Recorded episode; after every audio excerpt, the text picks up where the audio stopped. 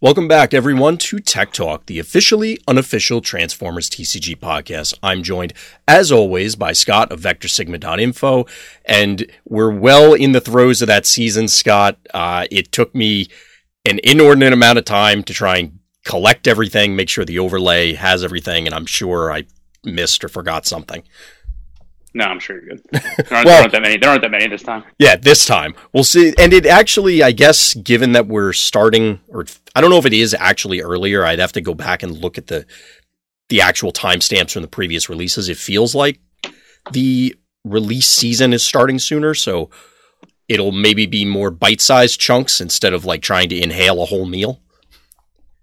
Yeah, probably. Given the runway, I would agree. Yeah, we'll see how it shapes out. I'm sure there will be at least one show where it's like 30 cards, because that seems to always happen, or it feels like always.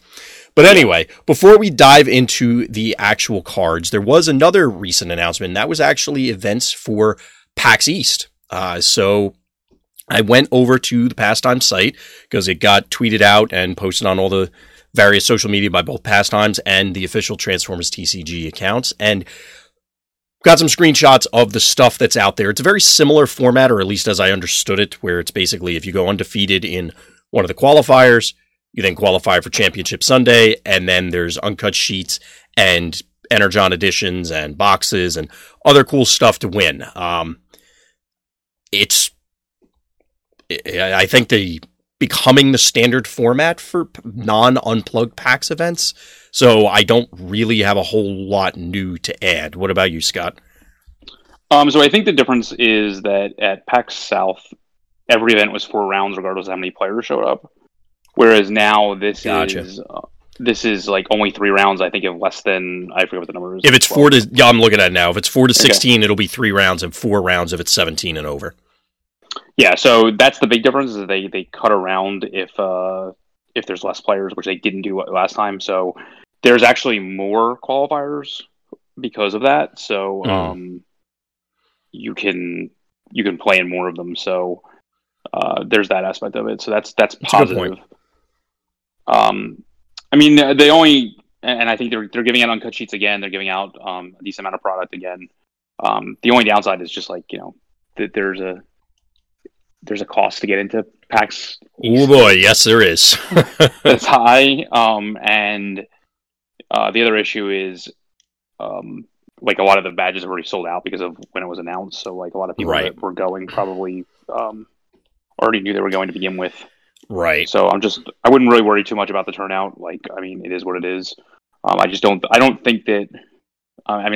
record, I've said it before, but like, I don't think that the PAX events, even PAX South, being the smallest of the non-unplugged ones, I just don't think that they're set up well for non-Magic TCGs. I don't know how the other TCGs do there, but I just think that they're video game conventions, so the cost to get in is basically like to try beta versions of video games and play in big video game tournaments and things like that. So, you know, obviously Magic will always draw what it draws, so like, you know, it's easy to just have Transformers come along for the ride, but I wouldn't worry too much about it like as a major thing, because I just think it's prohibitive for players to get in. Yeah, so. I mean, we've talked in the past about Gen Con being an expensive convention to get to, especially depending on what part of the country you're from, or if you're coming from something international. This sort of takes it to another level. Where it's just, oh boy, yeah, it's that is your, or could be your one big trip. And to your point, if people weren't planning about to attend to begin with, it's not certainly not for me, an impulse decision to go, oh yeah, well, you know what, I have a free weekend, I'll just, you know, I'll jump on a plane and swing on down. It's, or up, I guess. It's just, that's not in the cards, no pun intended. Yeah, the good thing I can say is that, like, I mean, if you do live in like the, I assume, Seattle area, wherever PAX Prime, PAX West is, you can pretty much assume even now that there's going to be something there. So like, oh, absolutely, planning if that's the case. So. Yeah, that is something that we're definitely at that point in the cycle where we've seen this enough times where we could say, yeah, that's coming up. There's going to be something, and we have the rough idea with, as you mentioned earlier, minor tweaks as far as structure changes, but you basically know what you're getting yourself into. And it's just a matter of, okay, can you swing it for some of these both larger and potentially cost prohibitive conventions? Yep. So I just wanted to throw that out there because it was more recent news, but I think I'm going to go out on a limb and assume what everybody's excited to hear us talk about and to talk about themselves are the new reveals that have come in the last week. We've gotten quite a bit, a smattering across the new mechanics, and there's some definitely cool stuff, including things that we did have a chance to talk to Drew about already. That did go live at the calendar day of the recording. So by the time you listen to this afterwards, you probably already listened to it, but we'll rehash other things since we've had a little more time to digest. But we're going to start actually in reverse order, sort of. Again, this is a little all over the place for how these are categorized, but I wanted to start with Jurassic Punch, which Drew had mentioned on multiple occasions was his favorite card as in the title. And I am pretty much in agreement with him. Like, the card name is amazing. I have to appreciate it on this one. Yeah, it's definitely interesting. So Jurassic Punch is Volcanicus's, specifically Volcanicus Fiery Champions stratagem. It's 1 star. When your Volcanicus Fiery Champion attacks an enemy that has fewer stars than him, your Volcanicus gets bold until the end of battle equal to the star difference. So, Scott, I think you said it offline. This is basically bold, turn your deck over. Yeah. Volcanicus costs 39, I believe, right? Sure. I honestly have no idea. 7, 7, 8, 8, 9. So I think that's 39. Yeah. Sure. None of them. Doesn't one of them change stars? I don't think it's him, but anyway, continue. It's hard to see on the app because like the 5 and the 10 are like so small, but I'm pretty sure it's 39 when you add them all up. Okay. So you're getting bold. Like even if you go against, literally if you go against Metroplex, you're still getting bold 14. So I think we were talking about it offline, and maybe Optimus Maximus has more stars. I don't know. I think he does because it's 7 times 5 plus 11. So, but as 40, one of the he doesn't. It's 46, I think. Interesting. Okay. So, as one of the patrons put it in response, though, it's another combiner that Optimus Maximus almost never combines. So, it's probably a scenario that you're not going to have to worry about. No. Unfortunately, you may not have to worry about the other part of the scenario all that much. To me, I mean, it does address some concerns, obviously, of the Volcanicus strategy with this stratagem. That is, okay, you're going to brutally slaughter something when you connect with this, or presumably you will. If you're orange, obviously with bolt 39, unless they overheat you or something, which would be hysterical. Yes. That would, I think I might literally fall out of my chair at that if I saw that happen. But so you're just gonna demolish something with the bold, or if you lean into blue, and this is going to segue into the concern. If you're a blue deck, you run inverted or thermal weaponry or something, because bold 39 with thermal weaponry would also be hilarious. Problem is it's the reason you'd be blue is because these guys are sort of fragile, especially in the more, as health pools have grown, they seem much more puny than they would have otherwise, I think. The parts, I mean. I mean, their mid-range characters are probably a little understated for their cost, given the combiner ability, I would say. But, so I think... So this operates similar, in my opinion, to the Cosmos stratagem, where Cosmos had 2 problems. It was getting the ability off and then making sure you're actually KOing a character that mattered. Yep. And to me, Volcanicus had 2 problems, combining and... his ability, like when the first time he attacked or something, and the number of oranges that you flipped, it didn't fit well with the ability to. It wasn't a synergistic ability with the ability to actually combine, because it forced you to lean into an orange deck and then to get the ability off. But then, like, how are you going to survive to actually combine? So, like, it wasn't realistic to actually assume that you could do all these things, similar to the way Cosmos was without his stratagem. Cosmos' stratagem addressed one of the 2 parts, and in my opinion, the Volcanicus stratagem impacts positively with one of the two parts, which is when you become Volcanicus, you should be KOing a guy every single time you attack. Yep. So I do think what this allows you to do is build a heavier blue deck that has a smattering of oranges here and there, probably. Just because, again, like we said, you're going to flip over. As long as they're not in your hand, like you're getting exactly, them. Exactly. Like I mean, it should not be an issue whatsoever. Mm-hmm.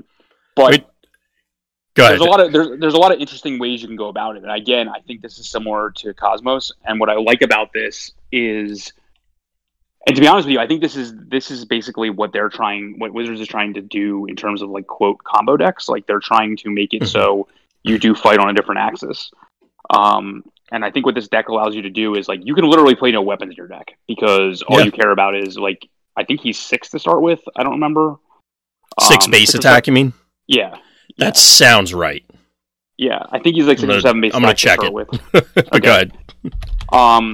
And then, obviously, he would, for every orange that's not in your hand, like, he would pretty much just get that much more attack. So, like, if you literally played a smattering of oranges that was like, you know, 6 or 7 in your deck and the rest was all blues or blanks and things like that, that's how much damage you would do. Like, you would pretty much know that I'm attacking for like 13 or 16 or something like that. Like, you can play like a token Nobles Blaster, to be honest with you, and like slap that on Volcanicus, and like everything else could just be what's it called? Like a dual pip or anything like to do with that. And like, in my opinion, the way you build the deck is like, you're just all about combining. So, like, obviously you're playing 3 axle functions, which the deck was anyway. Yeah, of course. But, like, you're literally just, like, whatever it takes to keep Grimlock alive. So, like, all these, like, stealth effects, all these brave effects, all these other things that are literally just preventing as much damage as possible so that, like, there may be situations where, like, especially against aggro, where, like, you're not going to be able to attack 3 times, which is what you would need to do to get the sludge combo off. You might only be able to actually get the 2 attacks in, and obviously, because you're literally all in on becoming Volcanicus, like, that's all you're going to have the ability to do, which is totally fine, because I just don't think they're, like, you can do no damage to your opponent. It does not matter, because every single time you attack, you will be KOing, like, the smaller characters. I'm not saying you're going to KO, like, you know, a Galaxy Prime in, like, one shot, but, like, I think you can certainly build a deck in a way where you're doing damage. It's bold 30-something or whatever. Like, it's bold, not... what would it be? It's... I already forgot what you said. He's... How 39. He's 39. He's 39 stars? It's bold 18. So you're flipping 20 cards. I assume you're playing some number of whites. So, like, let's just say you're flipping, like, 22 cards. Like, yeah. So, I mean... But that's not like, you can't, I don't think you can build the deck to where you're doing like 31 damage. I think you have to build the deck to where you're doing like, you know, 14 or something like that, or like, you know, like guaranteed. Right. Because again, like, you're flipping your whole deck the entire time. So I do think it's actually an interesting build. I'm not sure how it'll be at like the highest competitive levels, of course.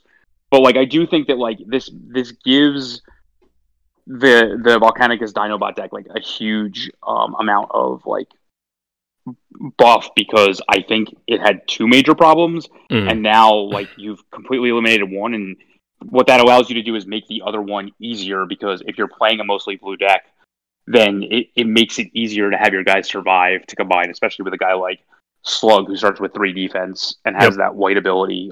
So I think that like if you're playing a mostly blue deck, you could survive longer and possibly combine, and then you turn yourself like... you can play one inverted if you want and literally just kill everybody in one shot, and then you're literally doing like 30 damage every single time you attack. But like, you can do that also. I mean, it's only 1 card you have to play in your deck, so I don't think it's that big of a deal. So that's a possibility as well. Absolutely. I mean, there's other cute things that you could do, like Steamroll, where it's okay. That's you're clearly, you know, you just brutalize somebody and go, well, I guess it all goes somewhere else. And since you're flipping so many cards, presumably you can choose your targets appropriately and definitely shrink the game length. Offhand, I don't know how many either orange blues or orange whatevers, you know, those dual pips or the even double oranges, so that you can maximize the amount of oranges without truly negatively impacting the build. But there's clearly potential there, and Chuck is saying in chat as a joke, you could always daring escape off of that if you can find some way to play the escape while everything's on a stack. I guess that is a chance. No, I do think you. I mean, I think your point about Steamroll might be a way that, and doing a bunch of different things that it might play like a combo deck. Like you might Peace or Tyranny away one of the guys just so you get like an extra turn to combine. And just like seize the momentum back, because then if you KO two guys, it's like, all right, you still have to get through this gigantic dude with presumably your one character left. Yeah. So I think it'll be an interesting build. I think that it definitely solved one of the problems, which was sometimes you just combine and still couldn't KO anybody. So yeah, that's kind of a problem when you invest that much effort. Yep. So I do appreciate also the way they crop the art, because it definitely looks like Volcanicus is, just winding up to deliver that Jurassic Punch, which is awesome. Any other thoughts on this before we move on, Scott? No, I mean, paying the star is no big deal. You basically just, instead of getting the sludge from Rise of the Combiners, you basically just have to play Swoop or Snarl. Mm-hmm. So that's the only difference. So. Yeah, you have a minor variation in what your team composition might be, but yeah. The star is available to the team owners. Like in our interview with Drew, like he said, the 25-star teams will not be getting a stratagem, but this is one that doesn't go by that rule. So like, exactly. It was a good use of the card to allow to be with the combiners. Yep.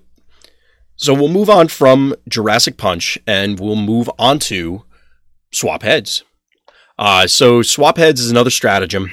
It is a Titan Master stratagem. Once per game, when you flip one of your characters that has a character on it in head mode, you may swap that head with one of your other characters' heads.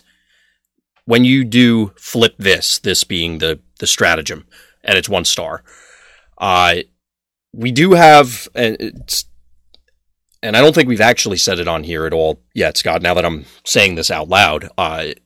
Our usual hot take section is appearing on the site, VectorSigma.info, and this was included in it. This is a weird one to evaluate, especially given the context that, well, as of now, we have 3 headmasters, Titan Masters, to look at, and 2 bodies. So they're... haven't really been, or there isn't enough information to truly evaluate this, but do you feel there's a lot of potential in this, Scott?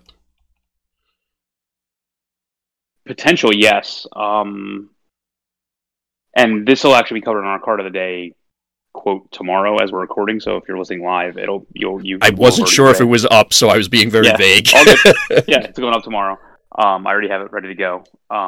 You and Palmer did this one. We're not, all 5 of us aren't going to be doing all of them because it just became too cumbersome. So right. It's difficult to evaluate because how do I explain? Like I tried to explain it in writing and it was tough, but like no pun intended. Like you're not always going to like. There's not always a situation where like okay, I'm now defending. Okay, I'm now attacking. Like after you attack, you're defending. Yep. So yeah, there's no window. So having tough is just as valuable, quote, when attacking because you're going to be attacked, if that makes any sense. Right. As like the bold would be, and again, like those are the ones we've seen so far, other than a static defensive buff, which we could just assume is like the same argument there. So I'm not really sure what kind of window there is for this card to matter, if that makes any sense. Well, there's 2 scenarios that I thought of. One is. The obvious, if there's a body / head that cares when it's reattached, obviously. Sure, of course. But that would only be, well, once a game, unless it had some weird wording to allow, like, it attaches, quote unquote, at the start of the game, so then it does a minor thing. The other scenario I was thinking is if the heads were way swingy. So I couldn't think of a good way to illustrate it, and we're going to talk about the bold one in a little while, but... let's say it had bold 5. Then you would want to be able to get extra usage out of it by swapping it to another guy, because presumably there would be some drawback. The body is really bad. The head confers some kind of negative bonus or debuff or whatever. So you can assume that the character it's originally on is not going to make it to another swing. So you want to move it somewhere else to get extra value out of it. That being said, I don't know if that's worth a star right now. I mean, the heads that we've seen, to your point, it kind of needs to be there when it needs to be there. So the only time, I guess, is offensive oriented heads so that you can do it once, swap them, do it again. Right. That's what I was thinking. Yeah. I just don't, again, it's tough to talk about this one right now. And I'm sure we'll bring it back up as we get more Titan Masters released, but right now it's confusing. Now, that being said, when we spoke with Drew, he did indicate that there's going to be more Titan Master heads than there are bodies. So I assume there are going to be at least a few that are not just straight stats or keyword. They kind of have to be simple because of the way the physical gameplay works, as in like where the cards are on the table, but maybe not. It's a very open-ended thing at this stage. Yeah, I agree. This is the most difficult card, in my opinion, to evaluate. Mm-hmm. Right this second. Yeah. It's. I hate to punt this one, but I think we almost have to, by virtue of way the text is. Yeah. So we'll leave Swap Heads alone for now. Again, I'm confident we'll revisit it as more of the Titan Masters are released.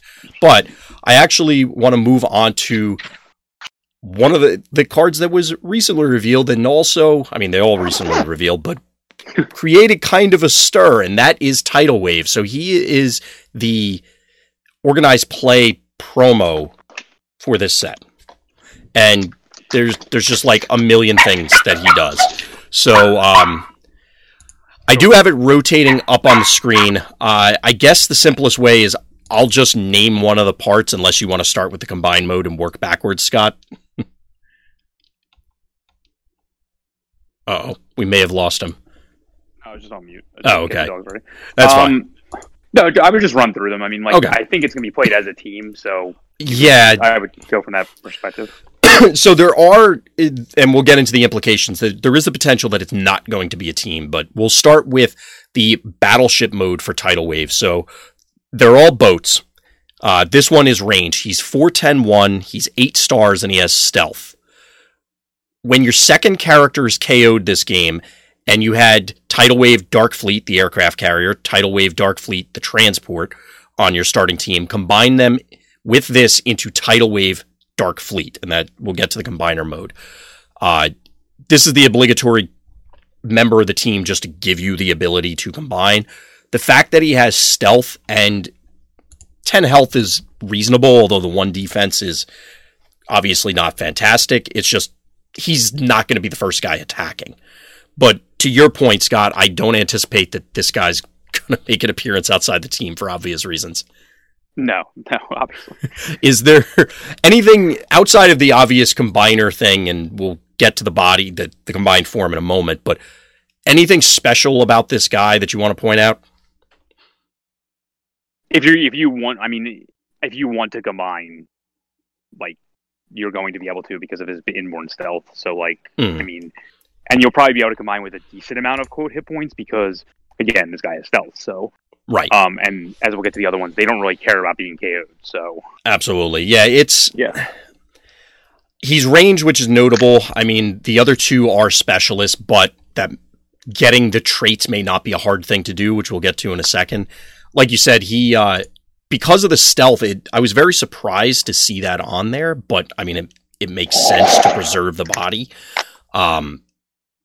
I'm very curious to see this guy as a whole, but we'll dive into the other parts. So the next one up, we'll look at the transport. So also a boat specialist, 0-5-3, 8 stars. This starts the game with a car, truck, or tank under it that has 4 stars or fewer. When this attacks, combines, or is KO'd, deploy the character from under this onto the battlefield in alt mode. If this is attacking, you get an extra attack this turn, but only with the deployed character.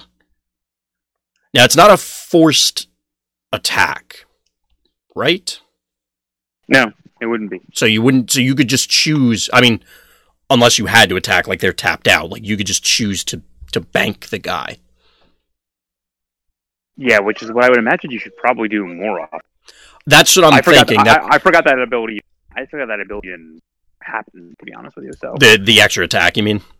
Yeah, I mean, that's interesting. I did as well until I read it, and I'm like, So, yeah. I mean, the more, well, maybe not more interesting, because that is an interesting piece, is that the whole deployment mechanic. And as you said, at 5 health, 3 defense, so effective 8 health, barring blue flips or whatever else, he's relatively fragile, presumably whatever 4-star character you're putting under there, and it doesn't care which faction is also going to be fragile. It's starting to make sense how easy... or seemingly easy it's going to be to get to Tidal Wave, the combined mode with these guys. Yeah, what I also like about it is that it's also, I think this is going to be one of the first opportunities we actually have, if you don't attack with the character, to actually use Micromasters for their actual Micromaster ability. Yeah. Because you're just getting extra characters, so they're not costing you, like, yep, your team. They're just like, here you go, here's a leap into battle, or here's a... Actually, I don't know if that one leap into battle, but, like, here's a pep talk, here's a... Yeah. Whatever else they have. And it is notable that, yeah, you won't be able to get the Lords, and then, like you said, some of them might edge it out because they're 5 stars, so it does constrict it, but obviously over time we're going to be getting more 4-star characters that will help fill it out. And at worst, okay, I just pick the smallest one and run them out there so that I can combine. No harm, no foul, sort of thing. It's an incredibly interesting mechanic to me because the entire thing messes with turn sequencing. And we talked about this on other review shows, I guess, spoiler shows, where I always feel myself drawn to these cards that can potentially influence how combat wheels end up shaping out without necessarily just being, all right, I'm a big guy, I punch your guy really hard, eliminate him, so that means there isn't an attack coming back. This is extra characters are coming out. Those characters don't count against your star limit, so you can potentially do other weird stuff.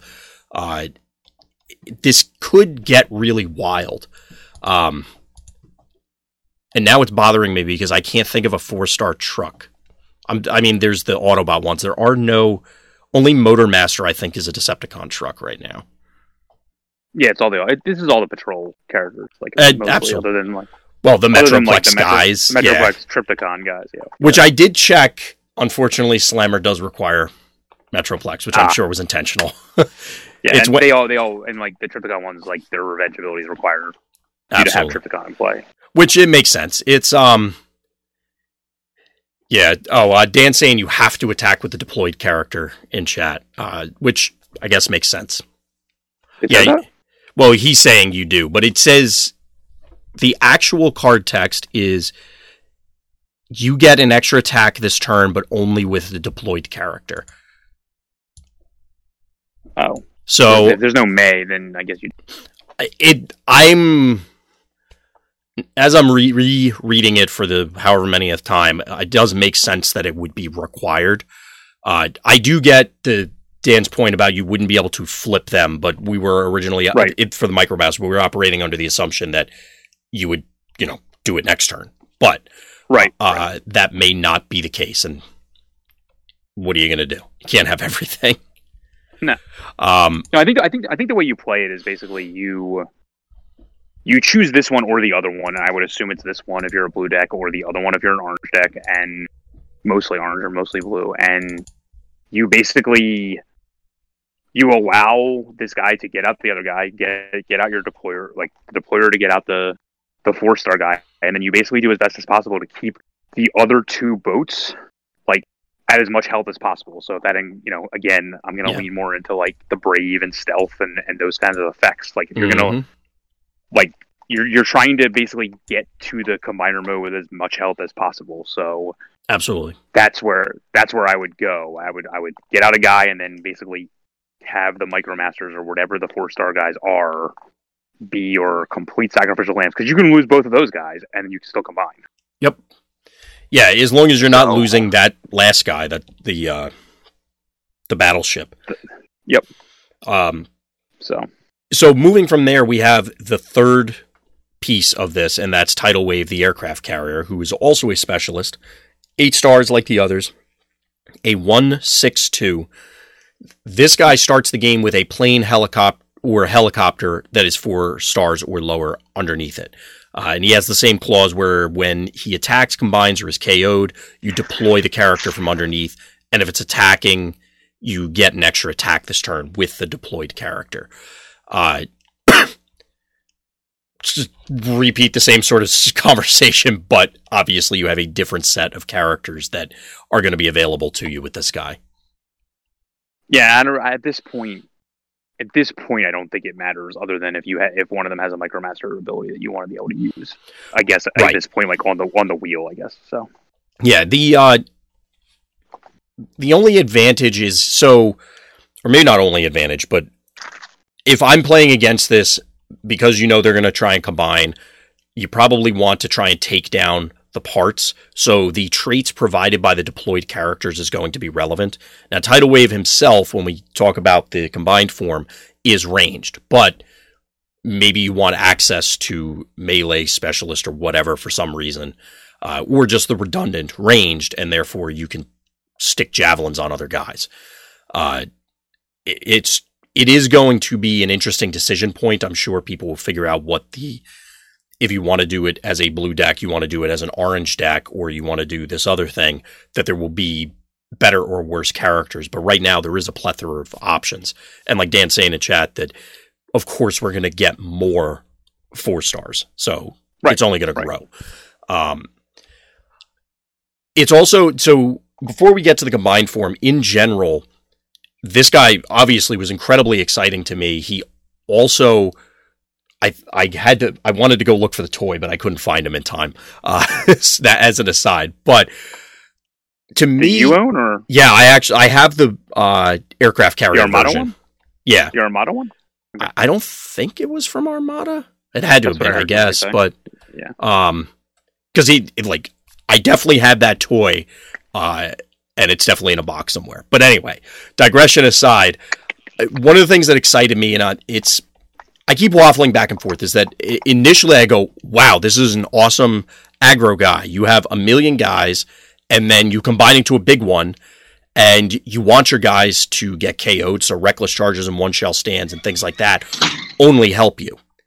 That being said, we're also talking about a character that's a 053 and a 162. So... Right. Maybe they need some help. I'm not sure. The other guys are basically 3 something. Right. And because they're not going to have the appropriate lord, so you can't stuff Tailwind on one of these guys. Right. They are going to be what they are. So you're not going to get the innate buff by playing one of the patrols or something. I'd have to go back and see if there's, one that would be the clear far and away winner for this is my default 4-star aggro guy. I don't think I've asked myself that question very often. I think it's Night Flight on the plane helicopter mode. Probably. I don't even know if there is a. Yeah, I did actually look at this earlier. I don't think there is a 4-star helicopter in existence today. Yeah, he told us yet, quote unquote. Yes. Yeah, that is true. Hint, I guess. So yeah. Obviously on the car side, you have a bunch of options. Trucks, we already discussed. It's going to be interesting to see which guys end up under here. And that's why I initially leaned into, they're just stat blocks. And I have lots of stat blocks. And then they become one big stat block. That being said, I'm going to go out on a limb and assume you feel these guys are more on the blue end. Shocker. 3 defense and 0 attack, I would say, yes. Mm. By the same token, you do have to win the game at some point, and to do that, you're probably going to need to combine, so if they're blue, they're sturdier, and your opponent has to kill somebody at some point if they're trying to win the game, but you do have to push some damage on your own. Mm-hmm. Pierce exists. Yes, but for example, bigger they are on the... it might not go off on the 8-star guys. Like, it could get weird. And B, if you start at zero attack, like, okay, you got two attack, pierce four. Have fun. I'll make it work. It'll happen. So let's move on to the combined mode forum. So Tidal Wave Dark Fleet is a 7/21/2. He is 24 stars. And when this is combined, tap an enemy. Now, this was the part that I've had a visible reaction when we were talking to Drew, because there just aren't that many ways to tap your opponent's characters in this game. So it's a very unique effect, if nothing else. Mm-hmm. And I feel that whether you're orange or you're blue, this is going to come into play a lot, because it's, I guess your opponent could mess with your combine ability by sending out the guy you would most likely want to tap ahead of time. But okay, then they're doing your work for you. I don't know. This seems like a really impressive ability. Do you feel the same way, Scott? It depends on which side you're on. It's more impressive if you're on the orange side, because you get to the character you're trying to actually KO more efficiently. But then again, if you're forcing them to attack you, and I'm assuming that you can't. Let's assume. I mean, this is not a very difficult thing to do. I mean, you have an 053 and 1612 or something like that. One of those guys or both the micromasters have to get KO'd. And remember, you can do things like one shall stand your own micromasters and things like that too. Because of course they just have to be KO'd. Period. Not by your opponent. Yep. So you can. I think. I guess then either way, you have more control over the combination. Unlike Omega Supreme and I guess Skytread is kind of you have to work to have control over that, but you seem to have more control over this because it's just easier to KO. Yeah. The bar is definitely lower for what you have to do. So tapping a guy in a blue deck, essentially, if we are assuming you're trading blows back and forth with one their giant character and now your giant character, you're getting an extra attack because you're preventing them from attacking at some point. And if you're not, you basically, they basically just overkilled one of these other guys. So you're basically ahead no matter how you slice it. And in orange deck, you're actually able to get to the guy you want to attack and then probably put a hurting on them again without them being able to attack you back. So I believe this is essentially as close to a free turn type thing that we're going to get. Not to mention that Peace or Tyranny is also insane with this team. If you didn't say it, I was going to. That's one of the many reasons why I initially lunged at the orange side of it. I think it's just blue with Peace or Tyranny. Well, that was also another point. Is that you could just play. It sounds weird, but PTT in blue decks maybe is a thing now. Yeah, so I think there's a lot of ways to abuse this. I think the tap ability is very powerful. The only thing I wish is that he had some kind of built-in pierce or bold, because seven is decent, but it's not. It's not over the top. It's not huge. I'm curious. Is this? Oh, go ahead. Sorry. I mean, obviously, Energon Axe is going to immediately attach to him, or Scoundrel's Blaster, or or anyone, or right. Obviously, your typical grenade launcher. But. Yeah, I'm curious if this is especially given the low. Attack values of the pre-combined parts. Is this another one that goes in the category of those orange-black decks or blue-black decks where it's you try and leverage that to continue pushing down or do something early on, and then even against opposing orange stuff, you could steal an attack to keep your guy alive a little bit longer. You're going to be big enough at 7 to be able to push significant damage, and against blue decks, you'd have black pips or other pierce effects to try and get there. Maybe we'll see. Yeah, I think this is actually opposite of the other cards we've been talking about, or Cosmos. I don't think you can just go all in on this ability. I think you obviously play cards that supplement the ability, but I don't think you actually have to do damage, and this, unlike those other two decks. There isn't an auto KO situation like there is with those guys, so you are going to have to work after the fact. But I don't think it's. I think you like I said, you are ahead in the race to begin with, so we'll see how it goes from there. Yeah, I'm very excited about this guy. It's definitely, as you said, it's a unique and more, you have significantly more control over how your combination happens, and it's much quicker than most.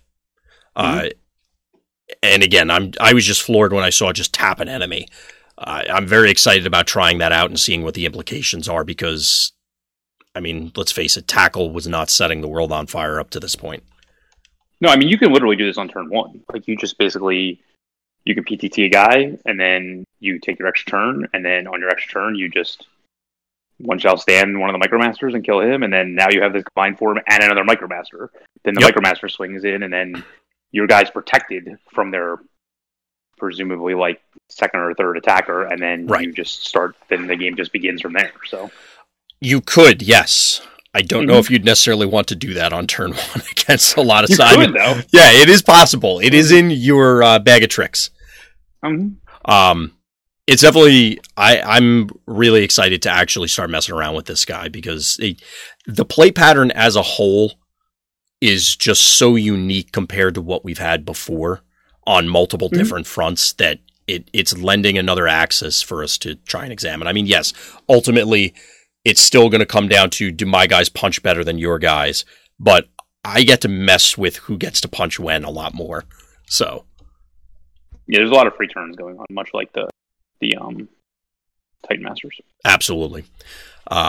So, any other thoughts for Tidal Wave before we move on, Scott? Nope, it's cool. Yeah, I'm definitely excited about this guy. So let's talk about some headmasters. So first one up is Arcana, who very much looks like Brainstorm, which I saw a couple of people on Twitter that it's a very, very deep cut that I'll admit I didn't recognize. So somebody will have to explain that one to me. Arcana is, or provides, +2 defense in head mode for 4 stars, and then in bot mode, he's melee and a 4/2/2. What are your initial thoughts on this guy, Scott? I'd rather have the tough one. I like this. Well, I get it in blue stuff. I actually, and I did not sit down to do the math yet, but I could foresee this guy being better in an orange deck. I mean, you have 4 attack. Presumably in an orange deck, the bot mode is just going to croak as soon as something looks at it funny. But the +2 defense on, arbitrary headmaster or on arbitrary body, rather, that already has, say, 2 defense, maybe that means they soak an extra attack. Maybe. I think you'd rather just use an off at that point. Well, if there's a... I agree. So, like, the next guy we're going to talk about is probably going to be the one you're going to reach for first. But if there's a team that has multiple, so if we've already seen... or we will see Twin Twist and Cup as wreckers, if there's another wrecker who's a lower star count... maybe this is the other head for the other guy, possibly. Given that we're going to have so many, I would assume that we're going to have not just bold ones as the aggressive heads. There'll probably be other ones. Yeah, I would assume so. So I'm holding out hope for this guy, but I agree in a lot of scenarios, unless gyros are suddenly everywhere, like the tough three is probably going to net you more in most cases. I mean, the top 3 can net you double this. If your deck is built correctly, so then that guy can likely block, whereas this guy is going to be tough. Well, I mean, he gets in front just once. Yes. Once. That guy gets around it. Yes. And then this one, it's going to be hard. But, yeah, he had. Like I said, I'm curious if this would be the tide turner or it would allow you to break serve or something in an aggro deck. But otherwise, I'm generally in agreement with you about what we saw from Flintlock. I have to see where the other ones are costed. Like, I believe this at 3 stars would probably have been fine. Because given the fact that the tough 3 by nature should just be better. It's going to depend on, not necessarily the other head's cost, but also the other body's cost, because there may be one that's, okay, if this guy with 3 stars is now ridiculous for some reason. That's fair. So the whole modularity component of this makes it like there's so many combinations that it's going to get weird very quickly. Yeah, until we see more, I just think that there's already ones that are superior or so. Right. But I mean, you know, Smashdown isn't as good as Firedrive and Winerizer, so, and Aimless, so what do you expect? So. Oh, yeah, not everybody is going to be the top of their class, Scott. Somebody has to be number one. So we'll move on from Arcana to Flameout, who is the Bolt Two-Head. Now, he's only 3 stars, and he's a 2/2/1 melee character in bot mode with Bolt 2. We have our aggressive counterpart to Flintlock, I guess. Probably, but I would assume there's probably 4-star aggressive heads as well. Oh yeah, we have options from 1 to 4. Is that? Am I remembering correctly? Yeah. Mm-hmm. Okay, I said it, and then I'm like, wait a minute, was that right? So there's clearly going to be other scales on this, given like I was saying earlier that it has to be succinct for what ability is showing on the top of the head mode. I'm curious if it's just going to be scaling, you know, like the 2-star version of this will be bold 1 or 1-star will be bold 1. And then there'll be a bold 3 at 4 or something like that. Or is it going to get wilder? Probably. I think there's other abilities that are going to be, I would assume there's a plethora of keywords. So I assume any of them. Well, yeah, there are a lot of keywords. So there's definitely an option. Clearly, I mean, I don't know what else to say about this guy, but starting with a flamethrower in play, we've already seen it on as early as Barrage in Wave 1, where getting free weapons is pretty good. Yeah, I think this one is a better counterpart to Cup than Flintlock is, to be honest with you. I'd agree with that, yeah. It leans more into... It's interesting that Cup has that built-in tough one, but he has that other clearly aggressive ability, and this only augments that. Yeah, and this guy's not going to be surviving any hits at all. Like, he obviously... No. You know, the head. But similar to what we've seen with the Tailwind builds or other patrols or whatever, these little guys can pack a punch, especially from an orange deck. And, okay, there's always the grenade launcher, reckless charge, get in there. Mm-hmm. And suddenly this guy's 10 with Bolt 2. Mm-hmm. It's like, all right. Mm-hmm. Yeah, it could get messy for your opponent very quickly punching with this guy. So I'm not at all intimidated. It's just going to be a matter of if you do something like One Shall Stand your guy to pop him off for some reason, he may not make it through your opponent's turn. No, agreed. And I don't know that that's what the play... I don't think you would want to do that because I... It was the first thing that came to mind, but I don't know why you would do that. So it was just, you know. I guess I think unlike the Battle Masters, I think you're not going to want to do that with these guys as much as possible because I think the character you're getting is not supplementing another character. They are a smaller character on their own. So. Absolutely. Yeah, it's... I mean, I like this guy. That's about all I can say about him. Mm-hmm. Solid. Some of these reviews may go quicker now that I'm thinking about it simply because they, it's like, oh, well, he has one line of text. All right, he's good. Nah, he's crap. All right, move on. So to close it out, we have Twin Twist, who's the more recent body that was revealed. He is 9 stars. He is a drill tank. So he's a tank, a wrecker, and melee. He's 4-12-2 in alt mode. And when you flip to alt mode, he gets Pierce 3 until end of turn. On the bot mode, he's a wrecker in melee, 5-12-2, and when you flip to this mode, your opponent chooses one of their characters and does 1 damage to it. If you flip this character at least 2 times this turn, instead deal 1 to each enemy, so your showing-offs are now strafing runs. Which are hunker downs or not. Correct, which we did, that was confirmed that it's not, body is not bot mode. Right. Which definitely... puts a damper on, well, this guy specifically, and presumably future bodies as well. There are some costs and benefits to that where you dodge marksmanships, but you can't hunker down, so you're stuck with showing off. I'm going to go out on a limb and assume that we're going to see a showing off for bodies, or a showing off that some some kind of effect like that that interacts with specifically body characters. Yeah, I would assume so. It only makes sense given the way this guy is worded, because otherwise it's like, okay, showing off and rapid conversion, that's it. Mm-hmm. Given that we can't hunker down, given the higher star cost to stat ratio, I wasn't super thrilled by this guy, even though I do love drill tanks because they're hilarious. Do you like this guy at all, Scott?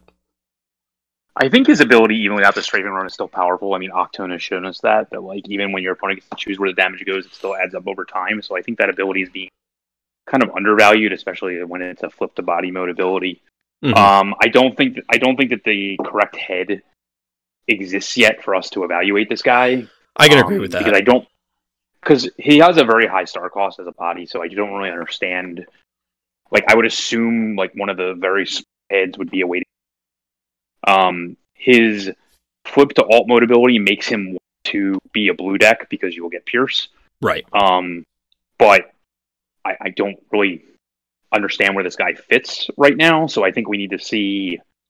I need to understand more Titan Master support and body support, because as it stands right now, like, I just think Cup is clearly superior to this guy for less cost. I don't think that the increased stats really justify the increased cost. That's why he has an increased cost, but I don't think it's quote worth it as it stands right now. So, I feel like this guy wants a head that is. It can't be 4 stars for this, but you probably want a head that gives like Pierce 3 for some number of stars, and then you can load them up with a weapon. So you can flip, get back, and it's like, all right, I'm getting in for 6. Yeah, that's fair. Yeah. Period. Sort of thing. Yeah. I don't know. Like, I don't know where that would cost star-wise, though, that sort of head. And that's the problem, is that like, if this guy was 12 stars, is that worth it? I don't know, because that's a pretty heavy investment for a character that at the end of the day still only has 12 health. Like, in recent times, like, that's nothing. That doesn't concern me because the head's going to pop. That is part. So that part isn't my concern. My concern is, I think that's a good call. I think there will probably be a head that gives you Pierce, and I think that is where. I'm sure there will be. I mean, we've seen every other, like, the standard keyword, so I'm sure that's going to be on there somewhere. No, that's a good call. Like, even if it's like Pierce 2, then like, you just throw a Nobles Blaster on him, even against like Autobot, he's still going to be because in alt mode 6 Pierce 7. Well, in alt mode he's a 4, right? Yeah, he's 4 with Pierce 3. Right. So if you got a head that had if you had a head that had like Pierce 2 or Pierce 3, you could be 6 Pierce 5, 6 Pierce 6, and that's like exactly where you want to be, obviously. So yeah, out of a blue deck, I can't stand the fact that he's melee. I'm out of a blue deck, but you can't have everything. That would actually be really cool, because we if we saw also, and I know this is getting away from the card in question, but if we saw heads that actually granted other traits, so like the head gave this guy ranged. I don't know if that's enough, even for like 1 star, but maybe. Yeah, I think you're right. I think if there's a Pierce head, that's where this guy will come into play, because I think starting like basically flipping to get Pierce 3 and then getting it on top power, as long as that head costs like 2 or 3, I think that's perfectly fine. Yeah, and then like you were saying earlier, the 1 damage does add up. I mean, it's going to depend on what the remainder of the team is as well, because, excuse me, again, flip density of just, okay. Oh, yeah, sure, yeah. I mean, in the Octone decks, it was, okay, well, I'm only flipping Octone, but he's also an 8/17/2. Well, he'll be an 8 when I get in the mode I want to. In this, it's just a little less impressive, I have to say. Agreed. But still. Uh-huh. So that's actually all of the reveals from this week. Like we started out with, it seems like we're going at a much more manageable, leisurely pace as we go through the reveal season. It definitely felt like we were, at certain points, we were trying to drink from a fire hose last season. Yeah, the content creator reveal.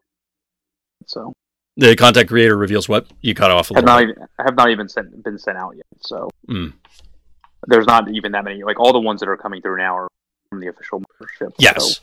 Yeah, and we've seen in the past where people that are more, I guess, more prominent Transformer fans rather than directly TCG-related content creators definitely have had a tendency to just get it out there immediately. Like, yeah. It seemed like it. It was just like, bang, okay, they got a card, they put it on Twitter or whatever. So I assume those haven't gone out either. Otherwise, you probably would have seen those by now. Yeah, agreed. But anyway, any other closing thoughts on probably our quickest show yet? Of all time? Yeah, probably. No, I mean, the set continues to shape up. There's obviously a lot of cards in this batch that are waiting on us to understand what's in the set. Mm-hmm. But I do think that the Bold 2 head is probably just, it's probably very interesting, and I do think that the... Mm-hmm.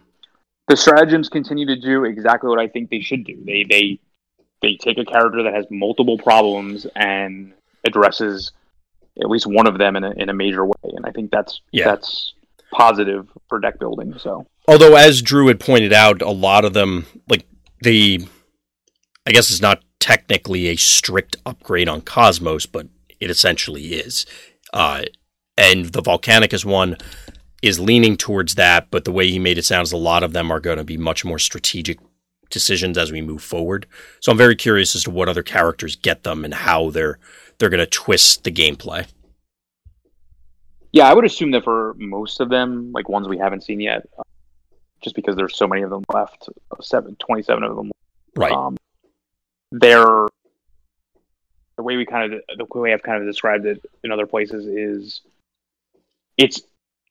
it creates a whole new character.